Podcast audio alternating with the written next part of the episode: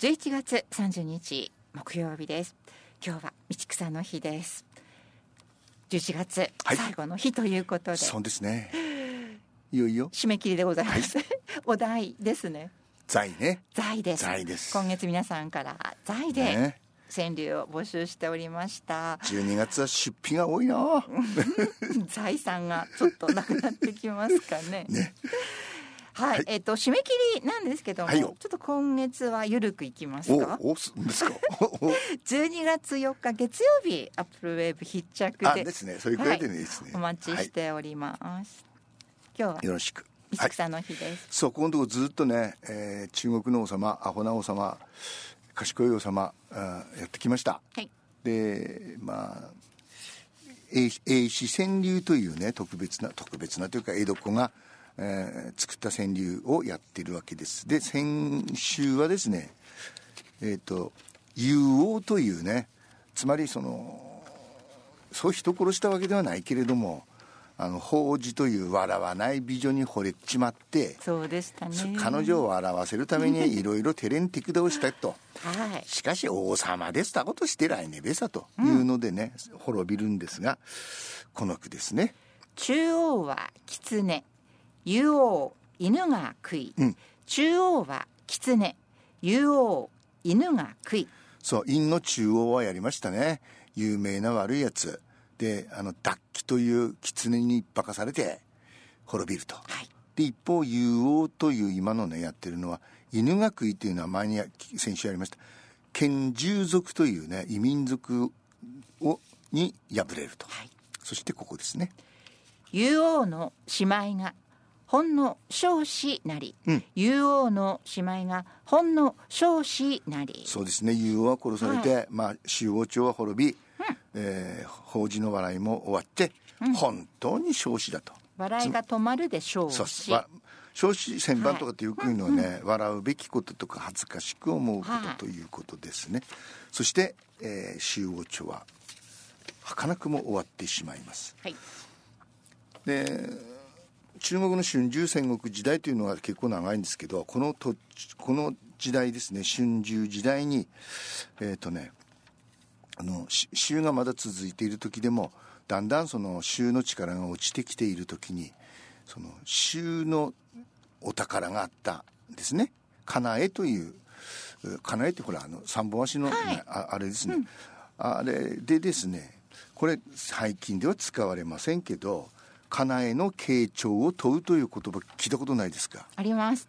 ね、傾聴軽い思いです、ね、そうですそうです、ね、はい、つまりはその当事者を軽んじてこれを滅ぼそうとして天下を取ろうとするとか、はい、まあ権威のある人の能力を疑ってその地位から落とそうとするとかという意味ですね。だからかつての新聞なんかにはね例えばね、えー、閣僚の不審事がこれだけ続くと内閣総理大臣として、えー、要の傾聴を問われるだろう、っていうような使い方をしたけれど、最近は使いませんね。でこの言葉を、うん、言ったのが宋王という人でねだから何度も言うように中の王朝ですけれどだんだん弱まってきてこの地方の王様も、えー、いろいろいいんだかとか、まあ、言ってたわけですね。うん、でこのそのその僧王という人がある日、まあ、家来に酒を振る舞ったと。で宴が竹縄になった時突然10日が消えた。消えた。今でもわかるよね。あの停電。停電。ブレブレーカーが落ちました、はい、このトンジは上がりっこだべ一斉に消えるっつうのはやっぱり強い風が吹いたとか。強風ですかね、ね、その闇に乗じて、はい、王の次女の衣服を引いていたずらしたものがあった。衣服引くぐらいだったらいいいいと思うんですけどね。よくほらお尻触ったりそういう痴漢行為はでね。よくないですね。でこの次女は気が強くて、はい、そのものの冠の紐を引きちぎって、うん、王様に告げたと。こう言った、はい、急いで灯火を照らし冠の紐を切られたものを調べてください。と言ったわけです、はい、すると王はですな 今日は死と一緒に、飲んで冠の尾を切らない者はまだ喜びが十分ではないぞと命じた。100人以上のその進化はね家来たちは皆王の言葉に従って冠の紐を着て、うん、で明かりがついても誰が下女に手出しをしたのかわからないまままあ騒いで飲んで宴を終えたと。でこの句です。名君は暗きに A を断ち切らせ、うん。名君は暗きに A を断ち切らせ。この日はかかってるんですよ。明君は明るいね、うん。つまり、えー、相応は、あはい。明るいうん。人、えーつまり政治にも明るい人。で暗きにね、A というのはちょっとむ糸編ですね。うん糸編はい。に桜みたいな字書ですね、これ紐のことなんですよね、うん。でえーで暗きに A を断ち切らせ。次の句。A を取らせて明るみへ出さぬ恥。うん。A を取らせて明るみへ出さぬ恥、うん。まあみんなみんな紐を切っちゃえばうん。誰が犯人だか分からない誰ね、はい。まあ大した罪ではないと王様は思ったわけだよね、うん。ええ、触られた彼女は異様な子だったんでしょう、うん、そしてこれ。A を皆切れと堪忍態度なり、うん。A を皆切れと堪忍態度なり、うん。まあ王様は心が広い人だったと、うん。そして皆 A を立って官女の肩あかり、うん。皆を立って官女の肩あかり、うん。という話し子ですね。そしてその後2年経って戦争になったと。はい。で秦という国と蘇が戦った時にこの一人の部下が常に蘇軍の戦闘にあって5回の合戦で5回とも敵の首を取り敵を退け勝利をもたらした、です。王様宋王はね不審に思って尋ねるとその家来はあの主演の夜に栄を切られたものでその時の恩に報いるための私の大奮闘でありますとそうでした答かで名君ということになるわけですね。そうなんですね。ねだからまあ小さなことにこだわらずにね、はい、まあその何ですか？うん。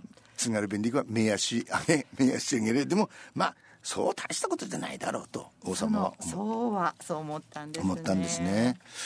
そしてね、はい。この間あのわらびくって死んだ白衣と粛清というあちょちょっぱれな人いましたね。はい。時々はそのそ中国にこういう人が出てきてでそれが歴史に残っとるんですね、うん。今日はね白画という人。白が白画は渋谷白龍の白に。人弁にしろええ。で牙ですね。はい。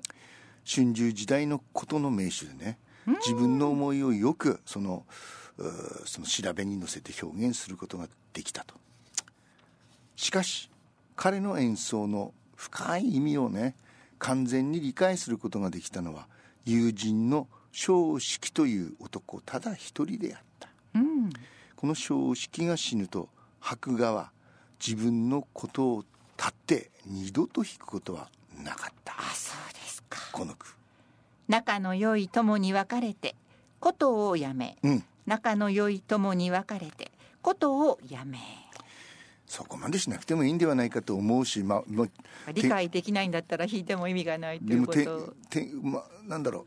天下の名手だから、はい。一般の人たちもねただ、うん。このだからこの白画とこの、えー、正式というこの二人の仲はねそうですね。やっぱりちょっとした、うん。ちょっとした親友、えーなんとかラブかもしれないですね。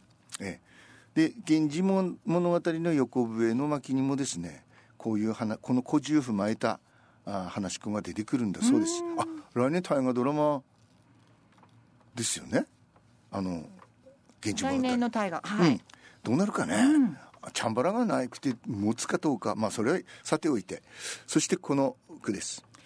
13をパッカリ白が斧で割り。うん、13をパッカリ白が斧で割りどういう意味かと。13がよくわからない。僕私の同級生で13というあだ名の男がいましたが、まあ、それとは全然関係なくて白画はその彼がね正式がなくなると愛用の13弦のことを斧で大きく割ってしまって二度と弾けないようにしておことのことですね。13弦だ。13弦。あるんだべね、はい。い、やことよくわかんないけどなんかいろいろ種類あるよね、こともね。そしてこの白画が短期13羽ガンが飛び、うん。白画が短期13羽ガンが飛び。がんはね言柱とあのこうああるでしょ？こう琴の中にこう斜めに並んでいる、はい。ええね、あれあれがね雁が空を飛ぶ時の形列に似ている方から確かにそう見えなくもないですね。雁というんだそうですよ。はい。はい。それではプラスワンに行きましょう。レノンシスターズです。いいでしょハモリね今日のはねダイアナ・ロスとテンプテーションズで有名な1969年のヒット曲聞いたことあると思いますよ。レノンシスターズ I'm gonna make you love me